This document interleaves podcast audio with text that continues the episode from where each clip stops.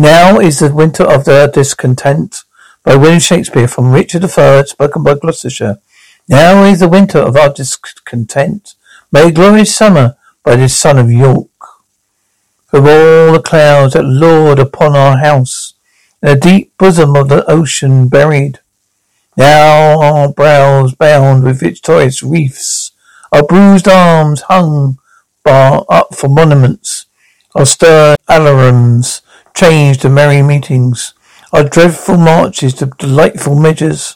Grim village war have smoothed his wrinkled front, and now instead of mounting barred steeds to fight the souls of fearful adversaries, he capers nimbly in a lady's chamber to lustrous pleasing of a lute.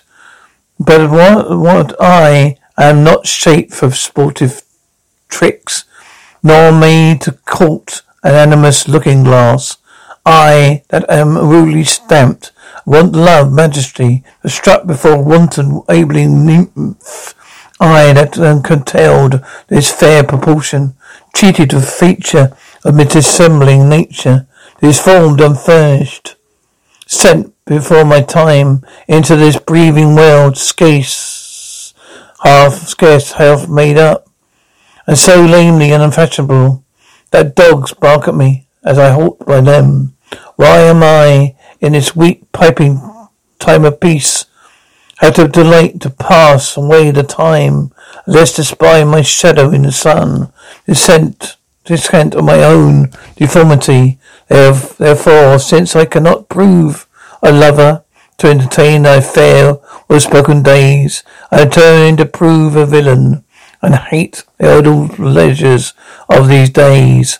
Plots have I laid, inductions dangerous by his drunken prophecies, libels and dreams, to set my brother Clarence and the king a deadly hate, and once against the other. If King Edward is true and just, am I not, am I subtle, false and treacherous? This, this day should Clarence closely be mewed up about a prophecy which says that G of Edward heirs the murders shall be thy faults down to my soul here. Clarence comes.